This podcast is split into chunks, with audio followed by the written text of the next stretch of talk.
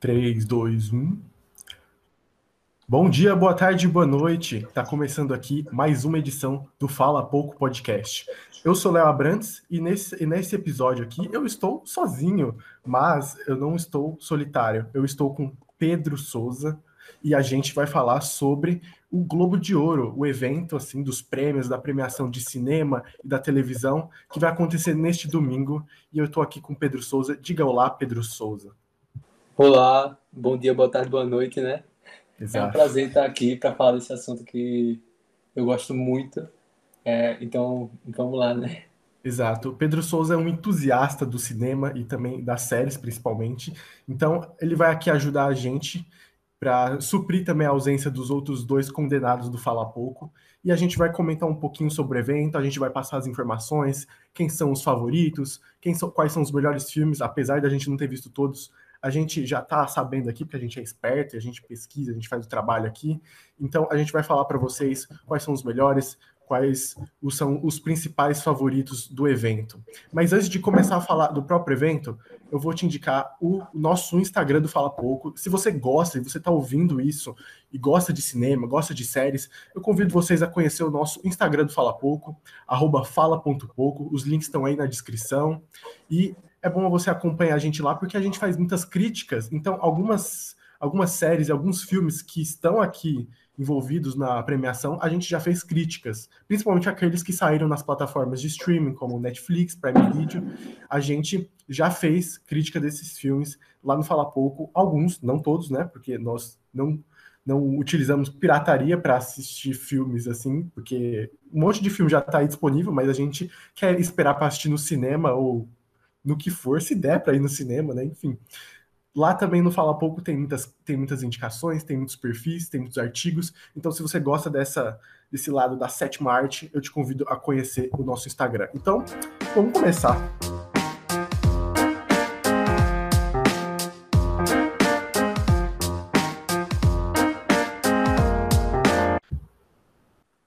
Bom, vamos começar falando sobre o principal prêmio, melhor filme de drama eu não sei porque o drama é o melhor filme, mas eu, eu gosto de comédia, mas dramas geralmente é o que são os mais indicados e que levam mais atenção. As pessoas cagam para comédia, basicamente. E mais nesse ano o drama vem com Meu Pai, repetindo, Meu Pai, não outro nome parecido com Pai, Mank, Nomadland, Bela Vingança e o Sete de Chicago.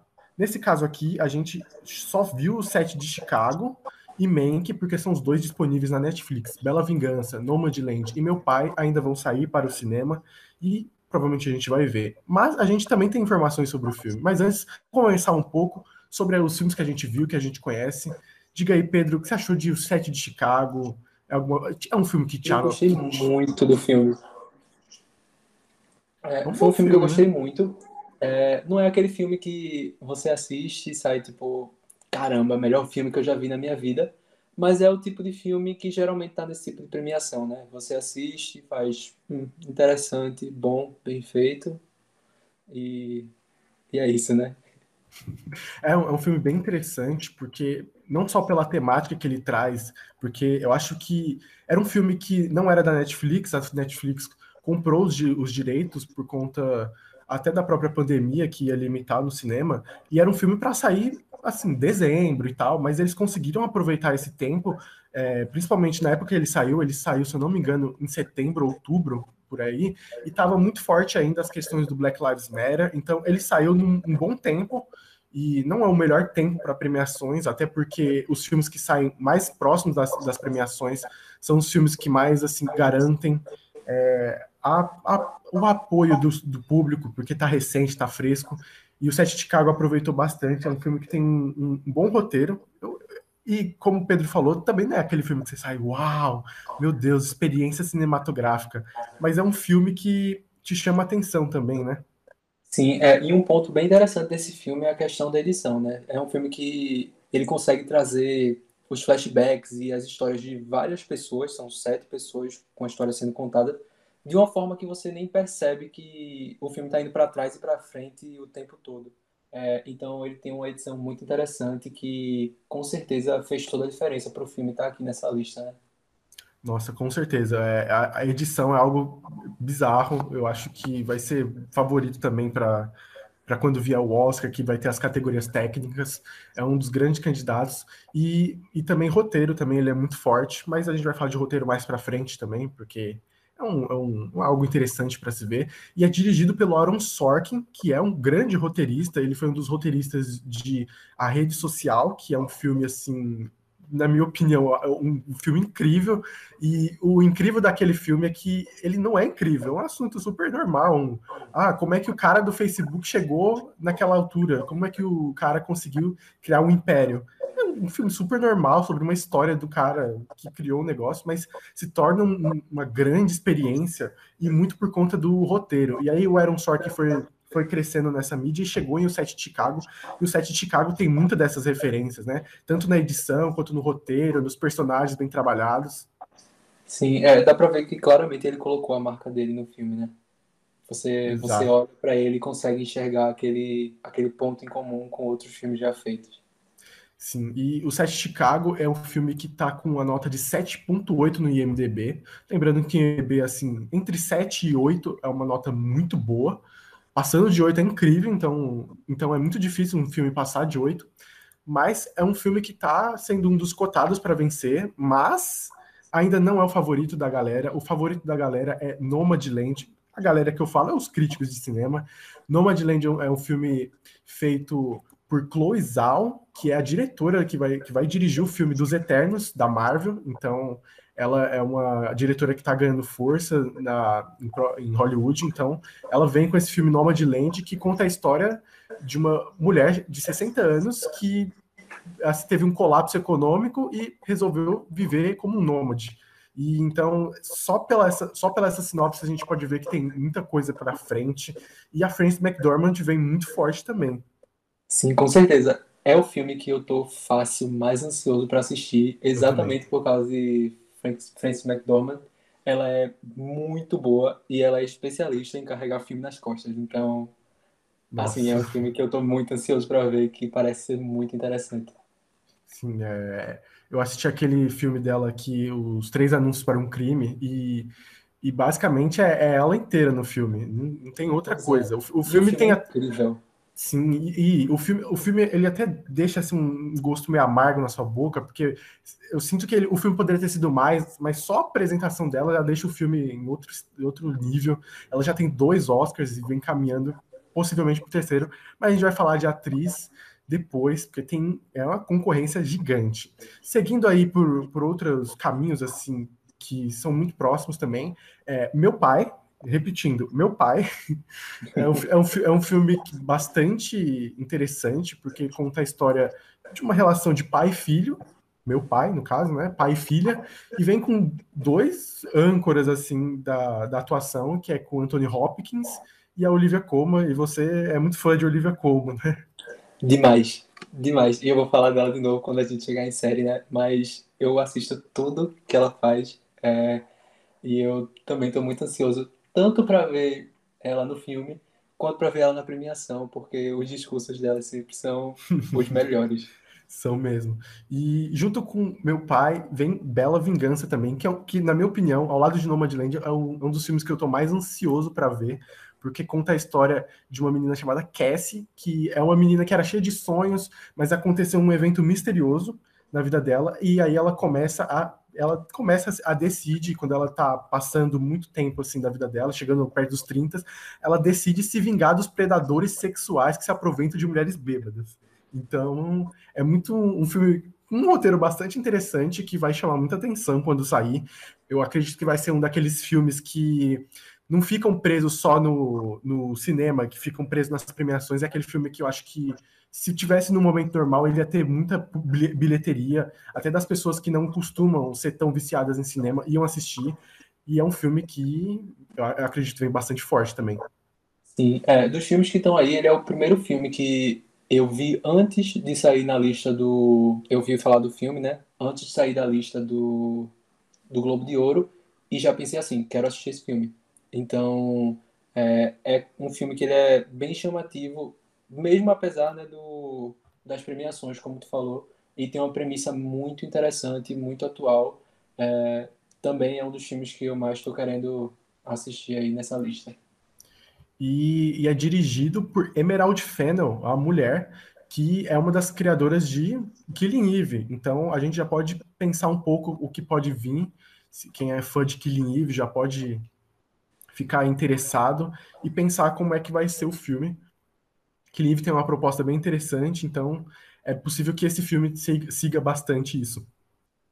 E, na minha opinião, eu acho que correndo um pouco por fora, mas com muitas chances também, vem Mank.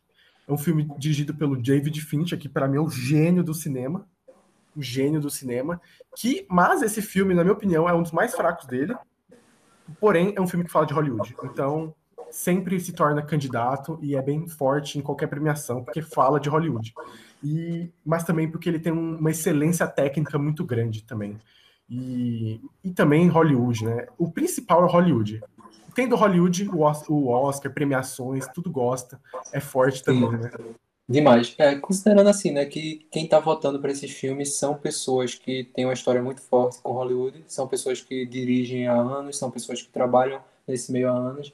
Então, sempre que bota Hollywood no meio, sempre que bota a história de Hollywood na história, é, o mesmo aconteceu com Era uma Vez em Hollywood, né? Ou e com uhum. tantos outros filmes que se passam por lá, é, esses votantes, eles tocam no ponto emocional para eles, né? Então, sempre vindo dos filmes favoritos, apesar de sempre tá bem abaixo nas minhas categorias, nos meus pensamentos, Sim, não é, é, tá, o que me atrai. É, é, é, é eu acho que era uma vez Hollywood tá até uma pegada um pouco diferente, porque ainda conta, ainda conta a história da família Manson e tudo mais.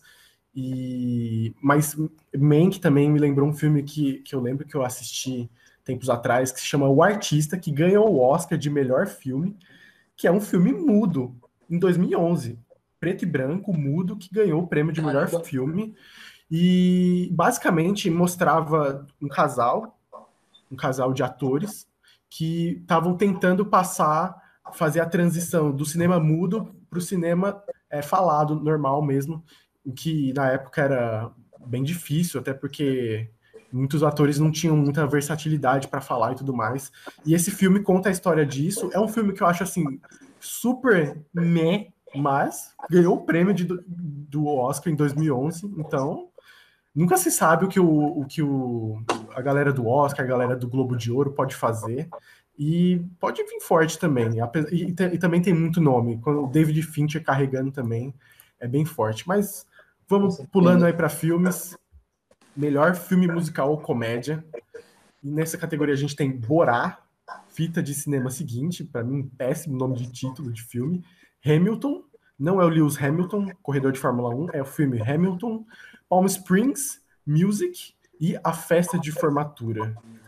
E aí, qual você acha que tem a maior chance aí, Pedro? Essa categoria é uma categoria que eu sou muito fraco em opinião. É, geralmente comédia me atrai muito, mas nesse caso aqui os filmes que pegaram mais reconhecimento foram filmes de musicais, que é uma categoria que eu não assisto tanto. O único que eu assisto é The Prom, e considerando minha experiência com o filme, eu diria que ele não ganha. Então, assim, não, não consigo dizer meu favorito, mas consigo dizer o meu menos favorito, que é The Prom. Não gostei. É, obviamente que não é meu, minha área de musical.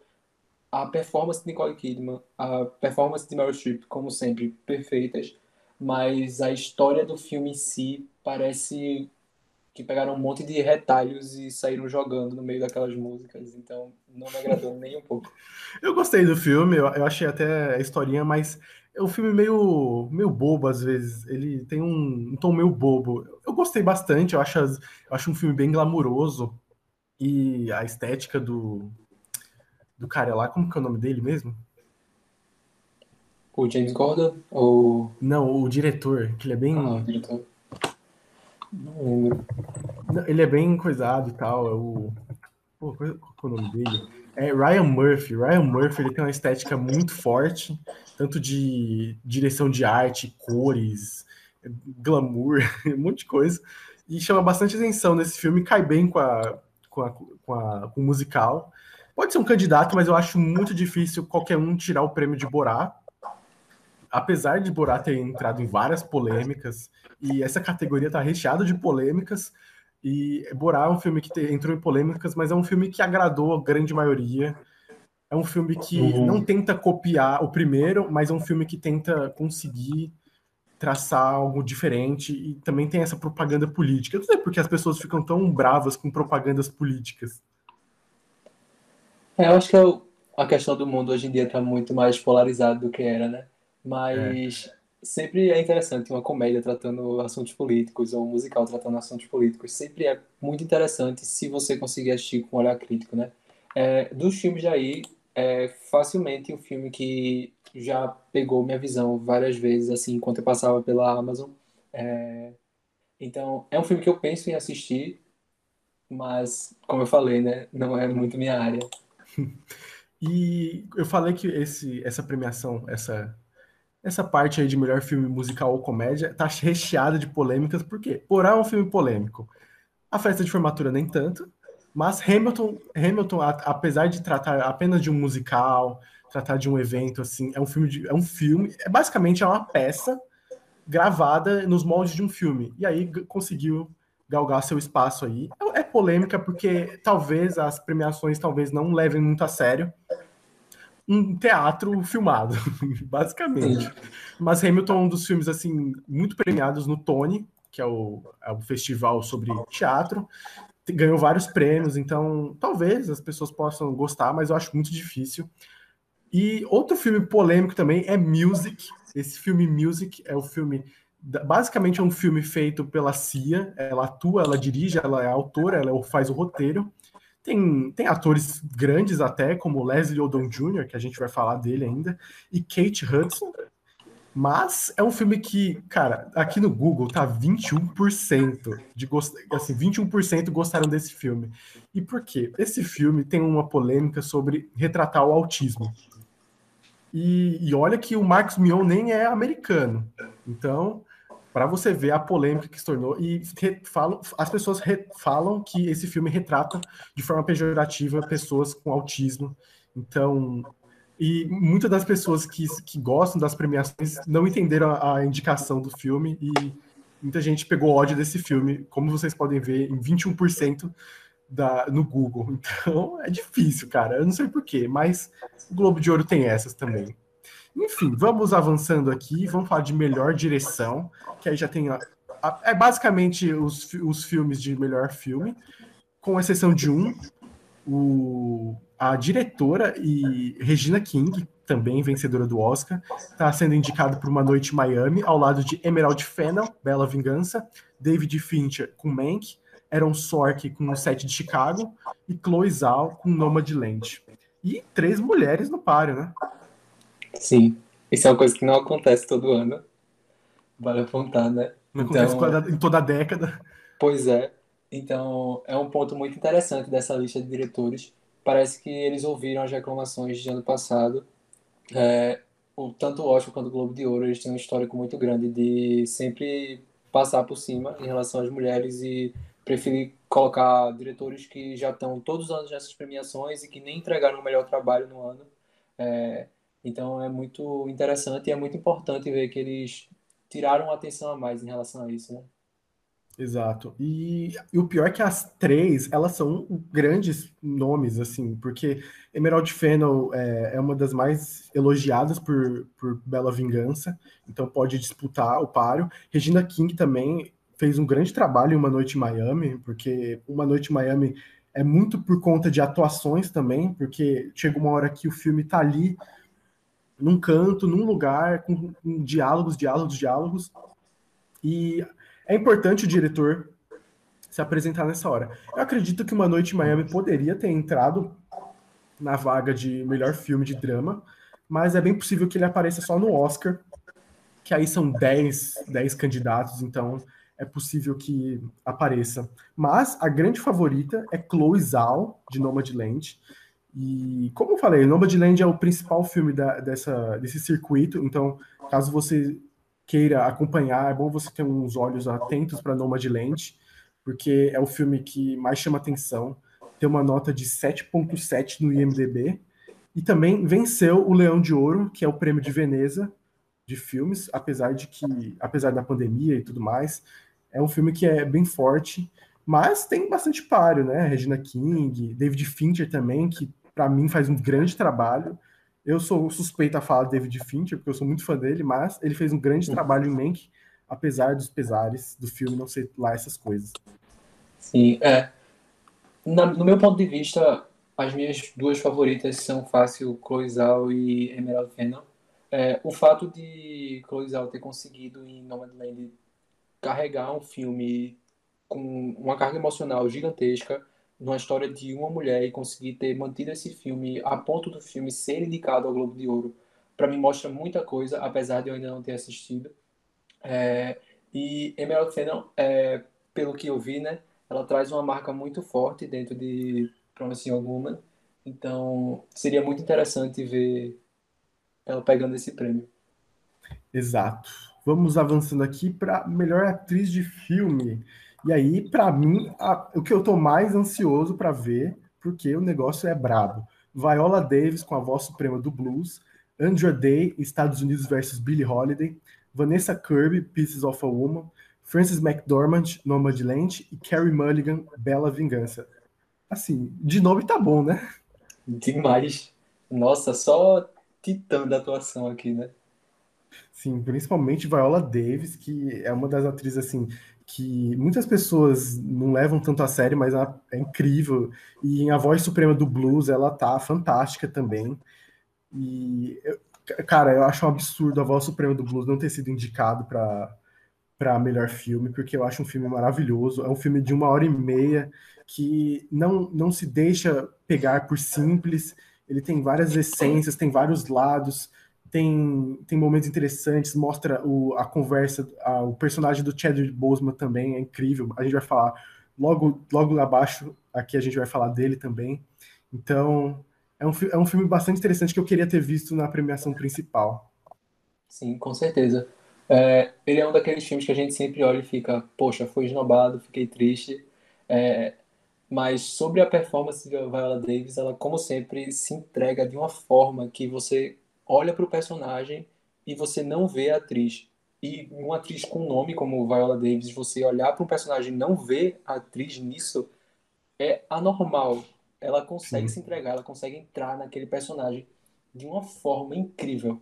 Então, ela é, obviamente, uma, uma pessoa muito forte dentro dessa categoria, né? Outra pessoa bastante forte nessa categoria também é Vanessa Kirby, que faz uma mãe que perdeu o filho, e em Pieces of a Woman, que também para mim é um filme que deveria ter sido entrado aí nessa lista, porque eu acho um filme incrível também, apesar de às vezes ele ser meio lento, eu sinto que ele tem um, uma carga muito forte. Eu acho um filme bastante impactante, a atuação dela também impactante. Aqueles 30 minutos iniciais, meu Deus. Sim. Aquela aquela cena primeira, e é o motivo que eu vou falar agora que eu tô torcendo para Vanessa, é, aquela cena do começo, onde ela consegue carregar tudo, todo aquele acontecimento do parto, de perder o bebê, e a cena não tem cortes, né? Os cortes são todos feitos digitalmente, né? Para dar a impressão de que é uma cena contínua. Então, é muito incrível ver ela atuando e você realmente acredita naquilo que está sendo passado. Ela é muito minha favorita. É, esse começo, todo o meio do filme, ela vai ficando quase que depressiva, quase que deixando o mundo levar ela. Ela faz muito bem é, e ela já é uma pessoa que eu admiro muito desde The Crown, então eu tô torcendo demais para ela. Fácil, meu top 1 nessa, nessa lista. É, também é a minha favorita para esse prêmio, mas a favorita da galera é Frances McDormand. Eu, eu vou achar, ó, sinceramente, eu vou achar um pouco chato se ela ganhar de novo, porque ela, ela, já tem dois Oscars, ela já tem vários prêmios, enfim, mas as pessoas falam que é um prêmio que seria muito merecido para Frances McDormand. E se a gente pegar só a sinopse de Nomadland, Nômade, vivendo uma vida sozinho, talvez a gente possa sentir o que vai ser do filme, vai ser ela é, interpretando uma mulher idosa, então vai ser algo bastante impactante, não é algo comum nos filmes, apesar de apesar da Vanessa Kirby ser muito intrigante a atuação dela, é um negócio que que pode chamar mais atenção das pessoas por conta da, dela de ela interpretar uma mãe, aí pode pensar assim, ah, é uma coisa mais comum e tudo mais, e a Frances McDormand ser algo mais assim diferenciado ela é uma das favoritas. Com certeza. É, é como a gente falou, né? As cinco pessoas que estão nessa, que estão indicadas são pessoas incríveis, que entregam atuações incríveis nos filmes que elas estão. Então, se qualquer uma delas ganhasse, seria completamente merecida. É, Frances McDormand, como sempre, ela entrega uma performance incrível, como a gente já comentou, né? Então, faria total sentido ela ganhar, do mesmo jeito que faria sentido as outras. É, Exato. meu, minha torcida por Vanessa, eu falo que é completamente assim, parcial, né? Eu, eu torço por ela, simplesmente no momento que eu vi o nome dela, eu torcia por ela, eu assisti o filme pensando, eu torço por ela, então nada tira da minha cabeça, mas se qualquer uma delas ganharem, eu vou estar lá batendo palma, porque elas realmente se entregaram nos filmes que participaram. Sim, e as outras duas que sobraram, Carrie Mulligan, ela, ela simplesmente interpreta uma mulher que caça homens que, que são basicamente estupradores, então ela, tem um, ela deve ser um personagem muito interessante, acho que ela vai ser uma daquelas figuras feministas que as pessoas vão adorar, e então ela pode ter um, um, um, espaço bastante grande. E Andra Day, fazendo um filme que não apareceu mais em lugar nenhum, ela vai simplesmente ter, interpretar a cantora Billie Holiday. Então, como a gente viu no Oscar passado, com a. com a. a, a como que é o nome daquela atriz lá? A que ganhou? É. Ah, esqueci o nome dela. É eu sei quem é. Bridget Jones, eu esqueci o nome dela. Sim. Bridget. Vamos ver agora. Bridget Jones. Cadê? Bridget Jones. Que foi um papel até parecido, né? É, é basicamente. Parecido, tá interpretando uma, uma pessoa também famosa, também real. Sim, é por aí mesmo. E é a Renée Zellweger. Sinto muito Renée Zellweger por não lembrar seu nome. Mas eu, eu fiquei triste com aquele Oscar lá, por ela não ter ganhado com a, com a Scarlett Johansson. Enfim, é outra história. Agora vamos pular para melhor ator de filme de drama, com Riz Ahmed, O Som do Silêncio, Chadwick Boseman, A Voz Suprema do Blues, Anthony Hopkins, Meu Pai, repetindo, Meu Pai, Gary Oldman, Mank e Tahar Rahim, The Mauritanian. Esse filme aqui que ninguém viu. Nem o povo lá que já saiu no cinema viu. Enfim, o favorito é, de longe, Chadwick Boseman não só pelo apelo da morte dele, mas também por ser uma, uma atuação. Tem uma definição que eu, que eu vi no, no site Adoro Cinema, que eles falam que é visceral, e é basicamente isso mesmo. É, é pura, é singela, você percebe a dor, o ódio, tudo do personagem nele. Nem parece o Pantera Negra que a gente viu fazendo o Wakanda. Então, é realmente uma atuação marcante de um cara que, que vai deixar saudades. Já deixa. Exatamente. É isso mesmo. E seria uma, uma vitória muito significativa, né? Seria um daqueles momentos que a gente para a premiação para pensar, para refletir, para engrandecer um cara que merece completamente. É, então, seria muito bom ver ele ganhando, apesar de ter pessoas fortes também na categoria, né? É, são pessoas que a gente já viu bastante, são pessoas que já entregaram trabalhos melhores anteriormente também. Então, ver Chadwick ganhando no que seria o último e uma das melhores performances dele seria incrível. Então, é, seria. Mas ele vem acompanhado com, com Riz Ahmed, de O Som do Silêncio, que é um filme assim bastante interpretativo, é um filme que você tem aquela sensação, um filme meio sensorial. Eu lembro quando eu assisti esse filme, eu tive dor no ouvido, porque a edição de som é muito bem feita, então é, é, bizarro a edição de som desse filme. Eu acho que no Oscar vai vir forte. Mas, e também é um cara que vem forte, porque é uma atuação assim, de um, de um filme desconhecido, de um cara desconhecido, e que chama bastante atenção. Mas eu acho que do lado de Chadwick Boseman e Anthony Hopkins, que também faz um papel brilhante em Meu Pai, como muitos dizem aí.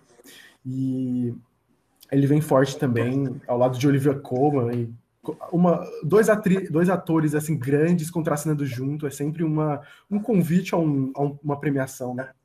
Com certeza. E Anthony Hopkins é aquela pessoa, né? Ele, ele já nem precisa se esforçar para atuar, o cara atua por vida mesmo. Então, ele é. entrega um bom trabalho em qualquer coisa que você colocar ele. E tem também Tahar Rahim, de Mauritanian, que é um filme que toca num ponto interessante da sociedade mas não é um filme muito forte. Ele também não é um ator muito conhecido, que pode. O que, por incrível que pareça, isso é um problema, e então talvez as pessoas não derem, as pessoas não vão dar o devido valor para a atuação. Eu não assisti o filme, obviamente, mas se não, provavelmente não vão dar. E vai ficar entre esses Riz Ahmed, Chadwick Boseman, Anthony Hopkins e Gary Oldman correndo pelas beiradas, porque é um ator grande, uhum. interpretando um cara grande do cinema, que sempre pode ter alguma coisa importante a, a, colocar. Bom, seguindo aqui nas categorias, melhor atriz em filme, melhor ator em filme, ambos de comédia, melhor ator coadjuvante de comédia, não, melhor ator comédia não, é melhor ator coadjuvante, melhor atriz coadjuvante. É, não tem muito o que falar, porque aí são mais interpretações menores, mas você tem alguma, alguma coisa para pontuar, alguma, alguém que você quer ressaltar nessa, nesses atores aqui? É, cara, acredito que não. Como eu falei, a maioria dos, dos filmes a gente não pôde assistir, né? Então, muitos desses atores indicados acabaram sendo atores por esse, sendo indicados por filmes é, mais secundários, né? Então, é, não, tem... não tenho muito o que falar. É, realmente, mas voltando aqui os principais aqui, é Maria Bakalova, que fez Borá, ela é, uma, é a favorita para vencer de melhor atriz em filme musical. Melhor ator em filme musical ou comédia, provavelmente é o prêmio mais assim que esteja em aberto, porque o Sacha Baron Cohen provavelmente vai ganhar com Borá de melhor ator. E tem o Dev Patel, tem o Andy Samberg, tem o James Corden, tem o Lin-Manuel Miranda de Hamilton, que provavelmente pode ser um daqueles que, ok, vamos dar o prêmio para ele para dar para o filme todo, para o filme ter algum prêmio. Mas, enfim, é algo que dá para pensar ainda, é uma categoria bastante aberta. Uhum. Em atores coadjuvantes tem, de novo, Sacha Baron Cohen, que, que pode vencer com o set de Chicago agora, porque nesse ator em filme de comédia é, ele está tá sendo indicado com Borá, então ele vai vir muito forte. Ele também está sendo indicado por o Sete Chicago, o que pode ser bom, porque ele é um dos favoritos também, mas provavelmente o prêmio que ele vai ganhar, ele talvez não ganhe agora, porque está do lado de Daniel Kaluuya, que também tem uma, que tem, faz um personagem forte do movimento é, dos Panteras Negras e pegando toda essa onda de Black Lives Matter e tudo mais, talvez seja bem forte. E tem Leslie Odom Jr., que é o grande favorito por Uma Noite em Miami, por interpretar um uhum. artista, por interpretar alguém forte e também a cena final bastante impactante. E a de melhor atriz coadjuvante, aí tem bastante nome forte, hein? Olivia Colman, Glenn Close, Amanda Seyfried, Judy Foster, só gente forte aí competindo. E as favoritas estão entre Glenn Close e Amanda Seyfried, principalmente Amanda Seyfried, porque ela interpreta essa atriz lá no filme Mank, e também para Mank ganhar alguma coisa, que eles vão querer dar isso aí. Mas a gente falou demais de filme, a gente falou de muita coisa. Tem, tem roteiro, tem animação. Animação tem. Soul ganhou já, pode deixar os outros para lá. Fácil. Melhor filme de língua estrangeira provavelmente vai ficar com Minari, que é um filme americano, mas falado em coreano. Mais uma polêmica, né, do Globo de Ouro esse ano. É, só o Globo de Ouro tá recheado. Também tem um filme chamado Another Round, que, que é bastante interessante também, caso vocês queiram conhecer. É um filme com 7.8 no IMDB, então bem forte. E agora a gente vai falar de TV, vamos falar de série, né? Que é o que o povo gosta. Que é, é o que, eu gosto. É aquilo que o, o, povo, apesar do M ter, ter tirado um pouco, o M sempre tira um pouco do peso das séries no Globo de Ouro, mas o Globo de Ouro é sempre uma premiação que tenta mudar o M. Então, em, me, em melhor série drama, a gente tem The Crown, Lovecraft Country, The Mandalorian, Ozark e Ratched. E aí, Pedro? Uhum. Não tem outra. Esse ano tem que ser The Crown. Eu amo muito Ozark. E é uma série que todos os anos, em todas as premiações, eu tô falando, alguém dá um prêmio para Ozark, pelo amor de Deus. É, e a terceira temporada de Ozark é perfeita, mas a quarta temporada de The Crown, ela é carregadíssima em todos os sentidos. Melhores atuações existentes do ano, melhores direções, melhores figurinos, melhores. É, ai, é, é tudo. Não tem nada que tenha tido defeito nessa quarta temporada de The Crown. Então, não tem como eu falar outra série antes dela. eu acho que você tá torcendo por The Crown. Eu acho. Eu acho. Eu já assisti todas, então, tipo, nessa aqui, muito forte pra The Crown pra mim. É, eu assisti Ozark, Ozark realmente é uma série incrível. Eu prefiro a segunda temporada, mas a terceira também é fantástica. Então, mas eu acho que The Crown teve um apelo muito. É uma série que tem muito apelo, né? Que fala uhum. da, da, da, rainha. Essa temporada teve a princesa Diana. Então, é. acho, então acho e muito Margaret difícil. Thatcher, né? Também, né? É, então, é. vai ser muito difícil tirar qualquer coisa de The Crown. Apesar das outras também virem interessantes, né? Uhum, com certeza. Love, Lovecraft Country foi uma das séries que mais me surpreendeu ano passado. É uma série muito boa, com temáticas incríveis e com uma jogada de histórias tão diferente que conseguem se manter coesas durante a temporada. É incrível. É, Ozark, como eu falei, né, uma das minhas séries favoritas, está no meu top 10 da vida. É, e Ratchet é aquela série que eu vejo mais por fora. É, não é uma série que eu particularmente indicaria, mas também é uma série boa, tem uma fotografia muito interessante e é mais uma de Ryan Murphy né, nessa lista do Globo de Ouro. É. Enfim, vamos seguir agora para a melhor série musical ou comédia com. Eu, eu, eu vou... é, tá o primeiro nome aqui na lista do G1, mas eu vou falar por último. Ted Lasso, Schitt's Creek, The Great, The Flight Attendant e Emily em Paris. Pois é. Conseguiram colocar uma série que me fizesse torcer menos para Schitt's Creek. Schitt's Creek é a série que, assim, é difícil a gente torcer, porque ninguém viu. Uma, uma série de seis temporadas, canadense, que não tá em qualquer streaming de fácil acesso, como Netflix, Prime Video. Tá lá no Paramount Plus, que tá dentro do Prime Video, que você tem que pagar mais. Enfim, é difícil a gente torcer pra uma série assim, e no M levou tudo. Então a gente fica tipo, nossa. Mas, com certeza, eu prefiro que ela ganhe do que Emily em Paris. Não, fácil. Fácil. Gente, Creek é aquela série que eu tenho preconceito porque tirou alguns prêmios de The Good Place que eu queria que tivesse ganhado no Emmy. É, mas Emily em Paris é uma coisa que ninguém sabe o que é que tá fazendo nessa lista. Eu acho que nem eles que fizeram sabem o que é que tá acontecendo aí.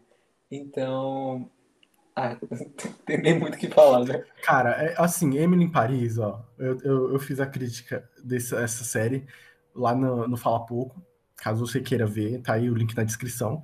E, e assim, eu acho um filme, uma série assim, ok, assim, apesar de todos os problemas, é uma série que você fica assiste divertido, sabe? Tipo, ah, que legal. Exatamente. Que, aquela futilidade de fim de tarde que você acha legal. Mas, cara. A típica série Netflix, né? né?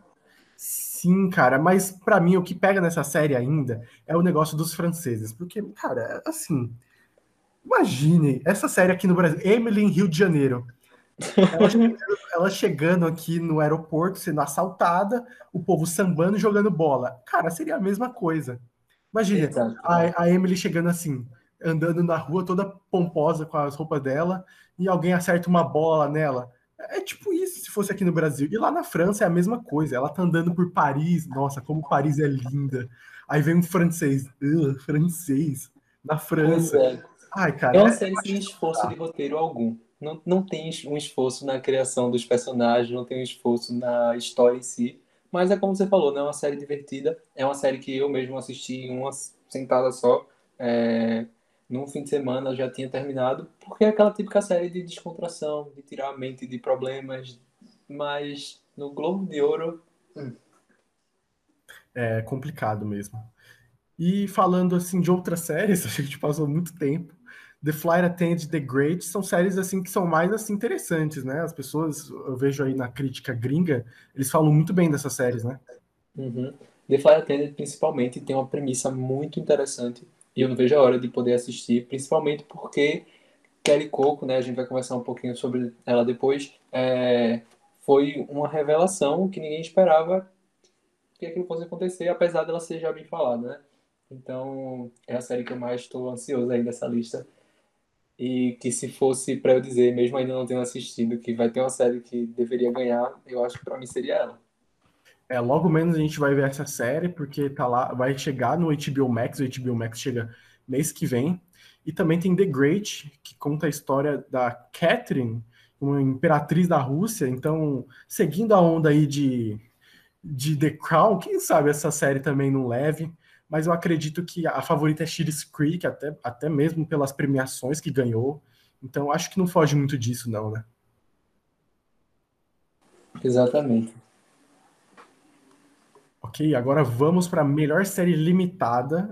Para mim esse nome é horrível. Para minissérie, ponto, minissérie para TV. Aí temos aqui Normal People, The Queen's Gambit, eu não sei porque tá em inglês aqui, o Gambito da Rainha. Small X, The Undoing e Unorthodox, nada ortodoxa. Eu acho que a mais forte aí é o Gambito da Rainha, né?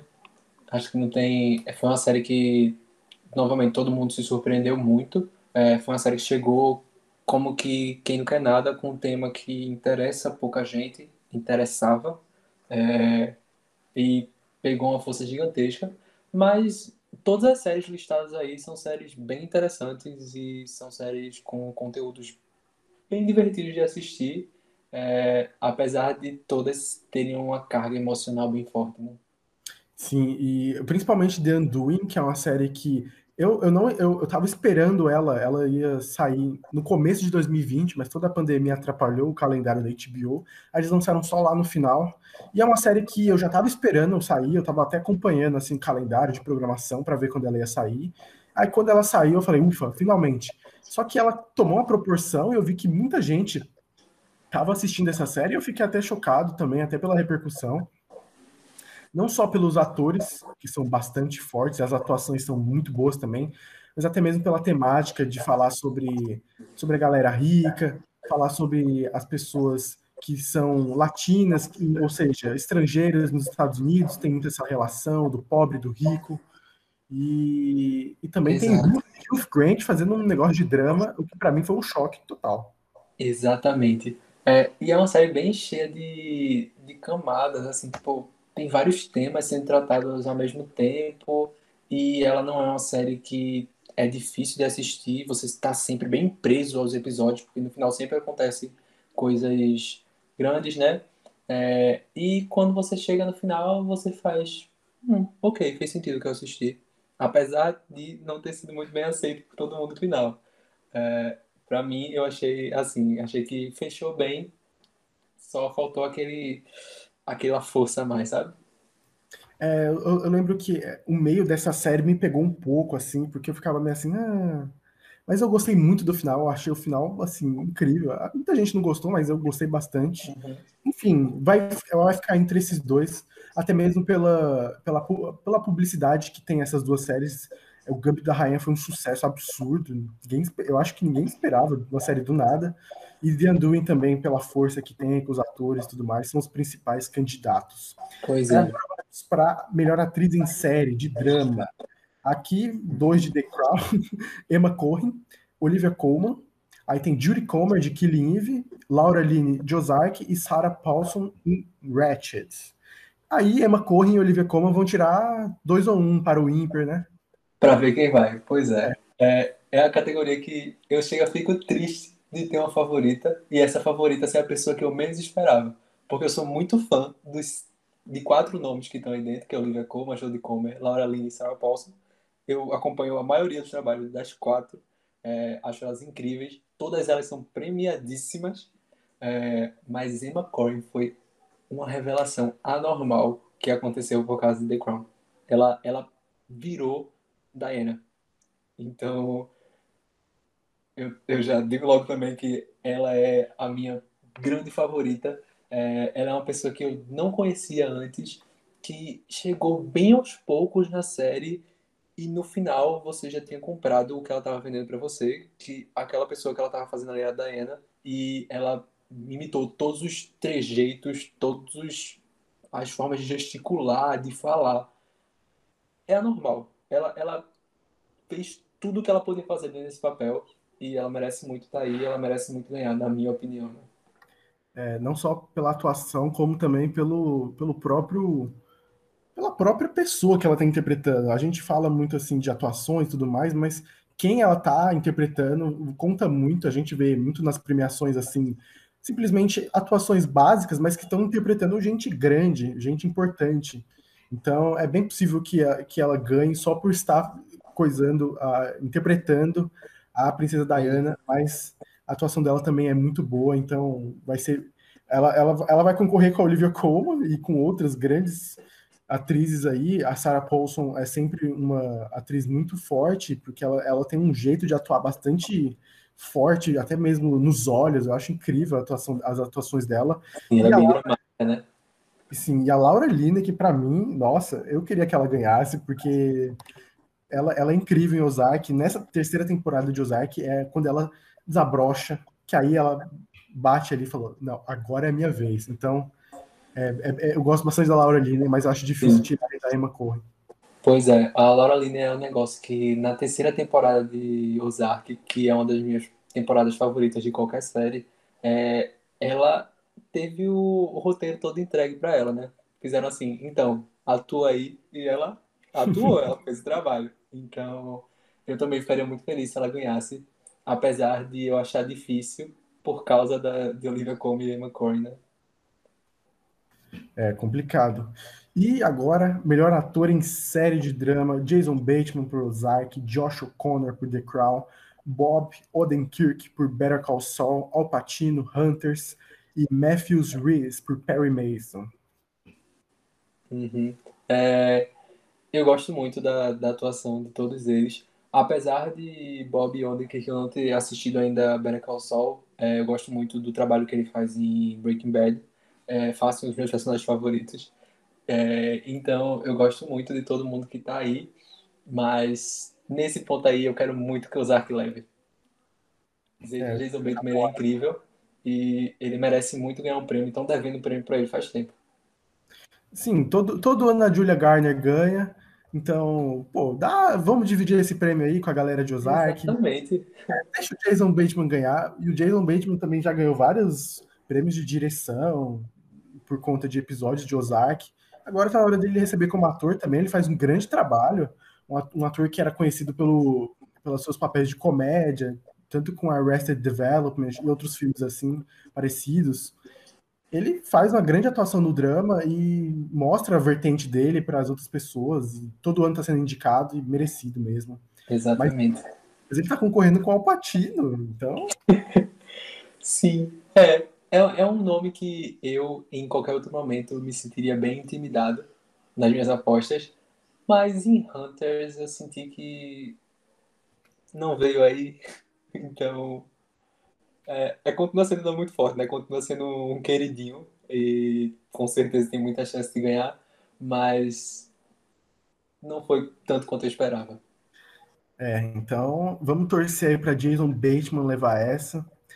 E enquanto isso, a gente temos melhor atriz em série, musical, comédia. Eu vou começar por baixo também, porque eu não quero falar a primeira pessoa.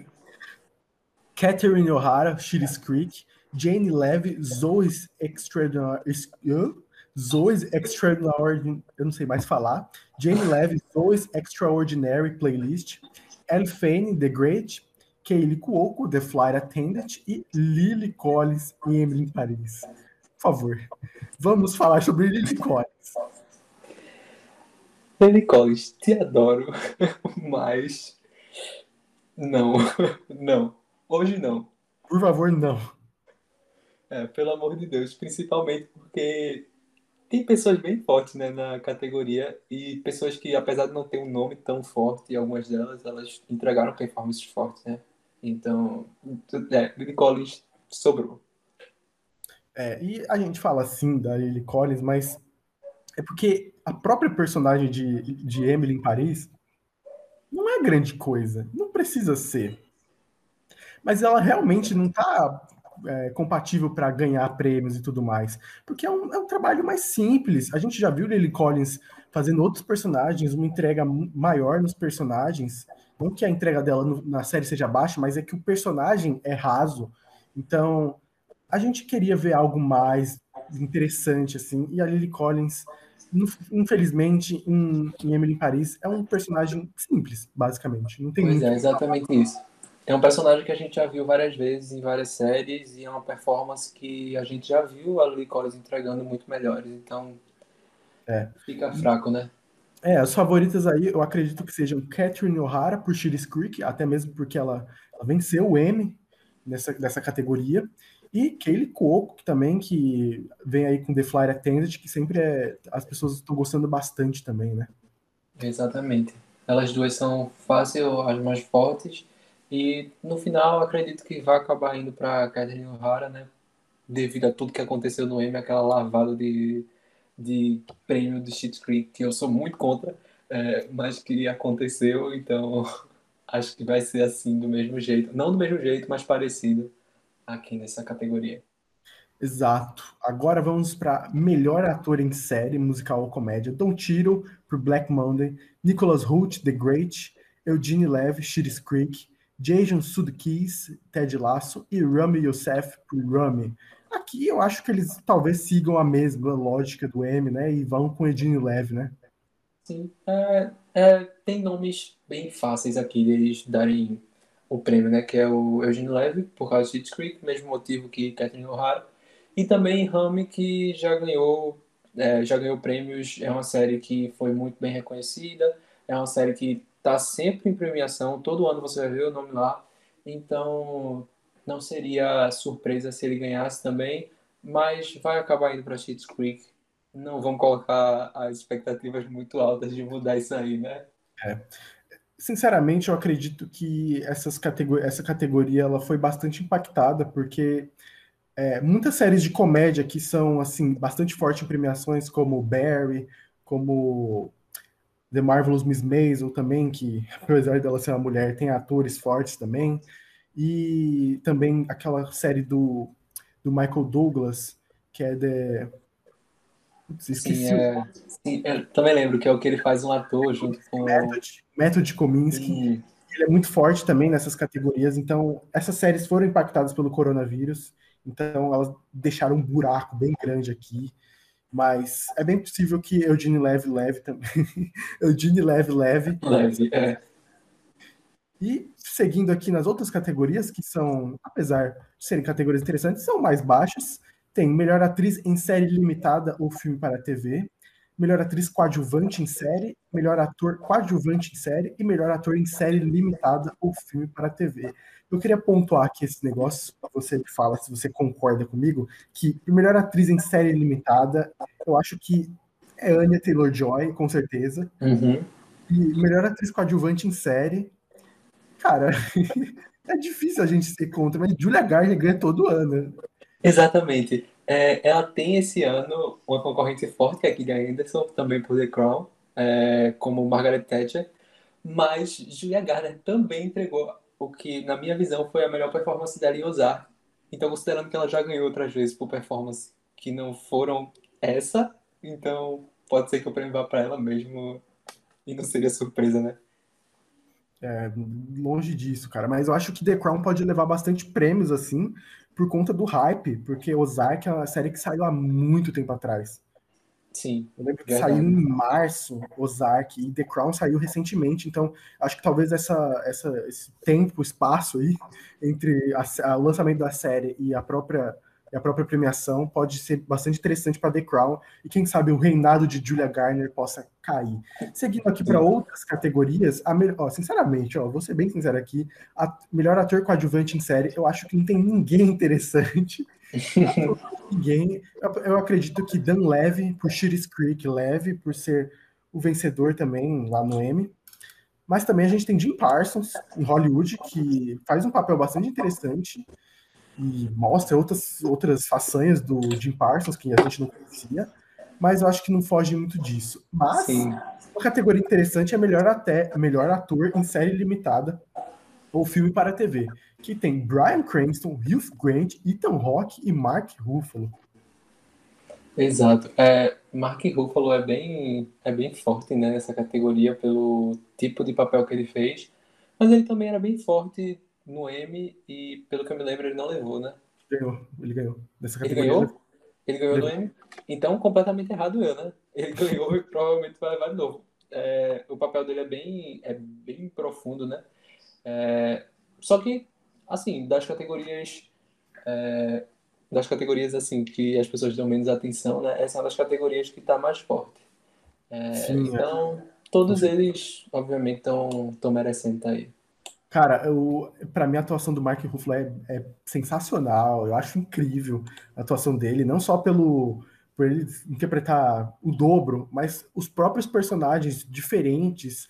Ele, ele interpreta um cara com como que é o nome daquela doença lá? É autismo? Esquizofrenia. Acho que é ele interpreta um cara com esquizofrenia e é bizarra a atuação. Tipo, no primeiro episódio você já tem essa, esse tapa na sua cara. Então, até o próprio cara, que é, vamos dizer assim, normal, ele tem vários problemas na vida dele e, e, o personagem consegue, o ator consegue carregar o problema e todos os traumas do, do, do personagem ali na atuação. Eu acho incrível. Mas também eu gosto muito do Hugh Grant, cara. Eu acho que é um, um choque. Assim talvez seja mais pelo choque do que pela, pela grande atuação. Porque o Hugh Grant faz um papel muito bom. O Hugh Grant tem aquele jeito lá, meio sedutor dele, ele tem aquele jeitão também engraçado, que cabe perfeitamente nesse personagem que ele faz, que é um cara que, que tem problemas com narcisismo, então a gente pode ter muito essa ligação com o próprio personagem do Hugh Grant, o jeito que ele faz. Sim, é, e ele consegue passar essa, essa parte que tu falou, né, do charme dele dentro da série muito muito bem. Ele é um personagem que você vê que ele está convencendo todo mundo em volta dele, fazendo tudo girar em volta das ações e dos pensamentos dele. É, e acho que, novamente, né, ele foi a escolha perfeita para esse personagem e ele fez ele muito bem. É, apesar de, no meu ponto de vista, ainda Mark Ruffalo ser o nome, né? É, concordo com você. Eu acho que vai ficar com o Marco Ruffalo também.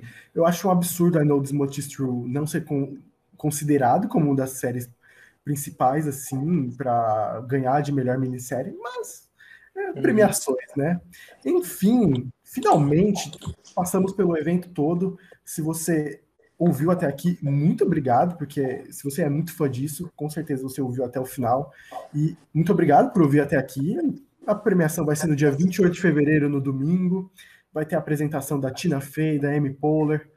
De novo, né? Porque todo ano. De novo. Intercaladas. Ela faz assim, Tina um Fey ano... é a dona né, do programa. É, um ano é o, é o cara lá que fez ano passado. Qual é o nome dele? Hoje eu tô esquecido, velho. Não lembro quem fez ano passado. Eu esqueci. É o ator que fez o. Nossa, eu esqueci. Richard, alguma coisa. Nossa, não lembro, velho. Que coisa. Deixa eu ver. Não, preciso tratar isso aqui agora. Ó, o primeiro mentiroso, eu lembro do filme dele, mas eu não lembro do Rick Gervais, meu Deus, como é que eu esqueço, cara? Tava na minha cabeça, hoje eu tô esquecido.